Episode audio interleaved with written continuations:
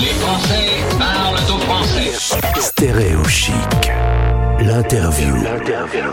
Interviewé il y a quelques jours sur cette antenne sur son parcours d'expatrié, notamment pendant ses études, Charles est de retour sur Stéréo Chic. Bonjour Charles.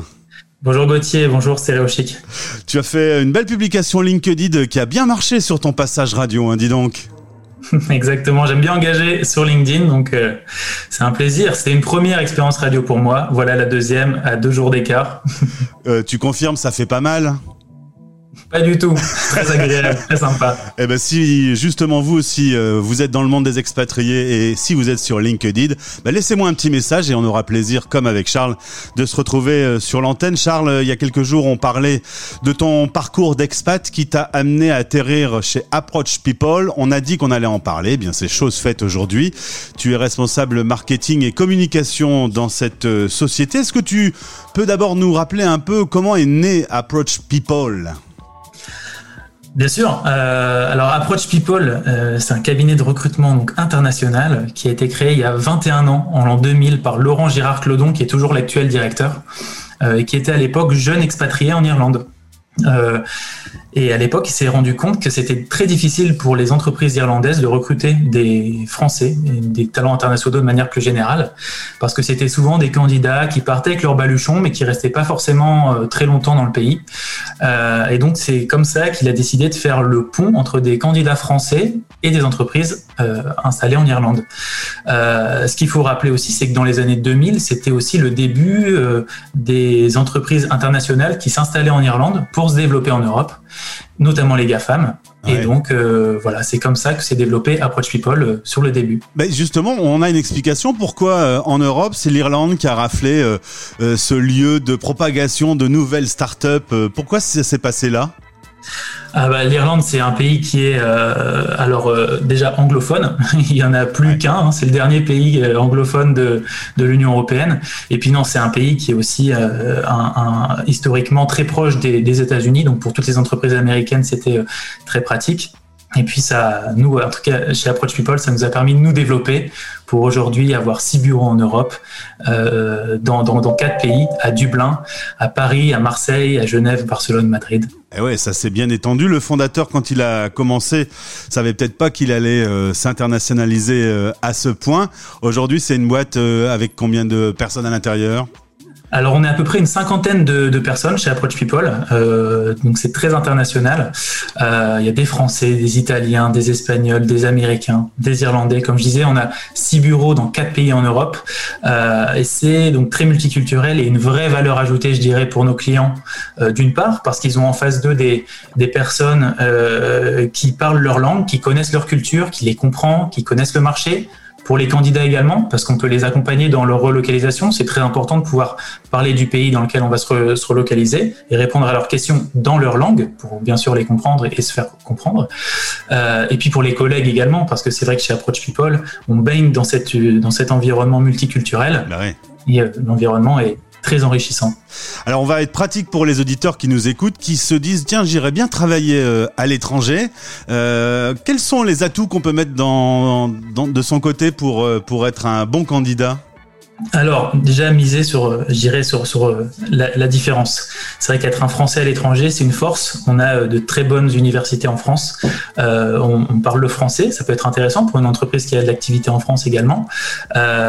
Et nous, par exemple, on recrute sur tous nos bureaux.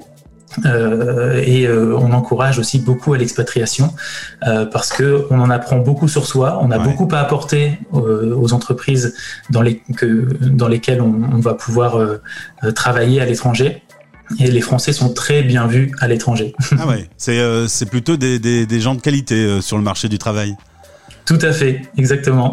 Il faut connaître sa valeur justement. Comment on peut savoir si on est suffisamment bon pour aller bosser dans une boîte dans un autre pays?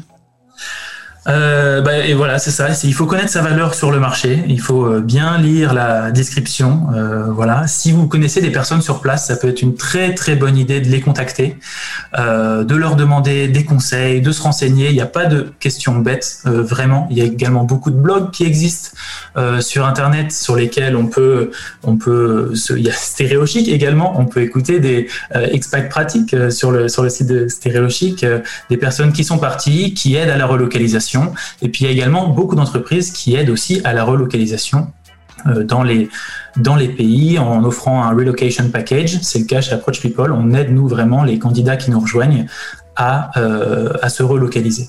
Ça coûte euh, quelque chose pour le candidat qui a envie de trouver un boulot à l'étranger? Absolument pas. Non, non.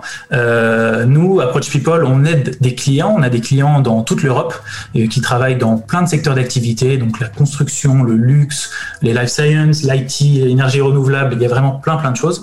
Euh, c'est ces entreprises-là euh, qui font appel à nos services. Et puis nous, on va chercher les candidats. Les, on, met des offres en ligne, les candidats postulent et c'est complètement gratuit pour eux. Les conseils qu'on leur donne sont gratuits, évidemment. Et puis on met de temps en temps sur notre site internet approachpeople.com des, euh, des conseils sur notre blog euh, pour aider les candidats à, se relocaliser. Alors qu'est-ce qu'il faut par exemple absolument pas faire? Le, premier entretien, j'imagine, il peut se faire en visio ou alors en, en présentiel euh, dans la société en question. Alors l'erreur absolument à pas faire. Hein. Là, écoutez bien, cher auditeur, le truc, le truc fatal que qui, qui, qui assure immédiatement un ticket sorti. Alors je ne sais pas s'il y a vraiment de questions qui seraient, euh, enfin qui, nous élimineraient d'office. Mais c'est vrai qu'avec le Covid, il y a des choses qu'on peut anticiper et des pièges dans lesquels on peut éviter de tomber. Euh, tout bêtement, faire un entretien sur Zoom, sur Skype, peu importe, et avoir une caméra qui marche pas, euh, penser qu'on ne voit pas le fond, d'écran, penser à un micro qui marche pas, toutes ces petites erreurs bêtes finalement qui pourrait nous désavantager par rapport à un candidat qui aurait un parcours égal, franchement, à éviter parce que c'est c'est pas rédhibitoire, mais c'est vraiment quelque chose qu'on peut éviter et c'est trop bête de, de, perdre des points à cause de ça. Si on pense qu'on n'a pas le niveau suffisant dans la langue euh, pour pouvoir aller travailler à l'étranger, c'est un vrai blocage? Est-ce que c'est un truc qu'il faut euh, euh, appréhender en amont quand on est encore en France et s'y préparer ou au final on s'adapte vite? Alors ça dépend, ça dépend vraiment des, des, missions pour lesquelles on va, on va, sur lesquelles on va travailler. C'est vrai qu'en VIE notamment, c'est des entreprises françaises à l'étranger qui recrutent donc des Français. C'est possible que euh, les missions soient 100% en français. En revanche, il faut s'y préparer. Si on souhaite vraiment une carrière internationale en immersion dans le pays, il faut être prêt. Euh, par exemple, chez Approach People, nous, on offre des cours d'anglais euh, pour des personnes qui auraient un niveau d'anglais, mais pas professionnel. On va les accompagner, on va leur euh, fournir des, cours d'anglais avec un professeur particulier pour les amener à ce niveau de langue. Voilà. Charles, j'ai noté le VIE. On va peut-être rappeler aux auditeurs ce que c'est que ce contrat qui est quand même assez pratique quand on veut en même temps s'expatrier et en même temps trouver du job. Tout à fait. Alors le, les VIE, c'est le volontariat international en, en entreprise. Alors c'est pas parce que c'est volontariat que on n'est pas payé. c'est euh, euh, voilà. Donc c'est des entreprises françaises établies à l'étranger qui proposent euh, des contrats jusque l'âge à des personnes âgées jusqu'à maximum 28 ans, des contrats entre 6 mois et 24 mois. Et puis voilà à l'étranger. nous on propose d'ailleurs deux VIE chez nous qui sont toujours ouverts donc, si vous voulez postuler aussi, l'appel est, l'appel est lancé.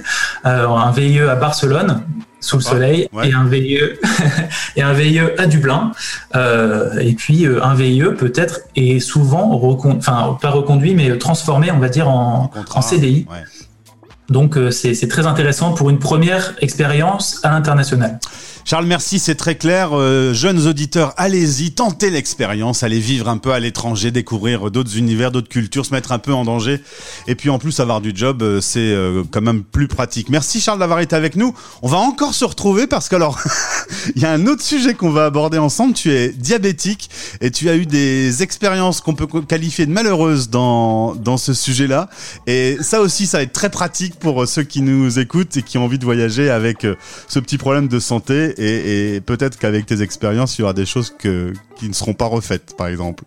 avec plaisir, avec plaisir. C'est vrai que beaucoup d'histoires rocambolesques, mais jamais fatales. Je suis toujours là. Ça, c'est la bonne nouvelle. Merci Charles, à bientôt. Merci. Stéréo chic.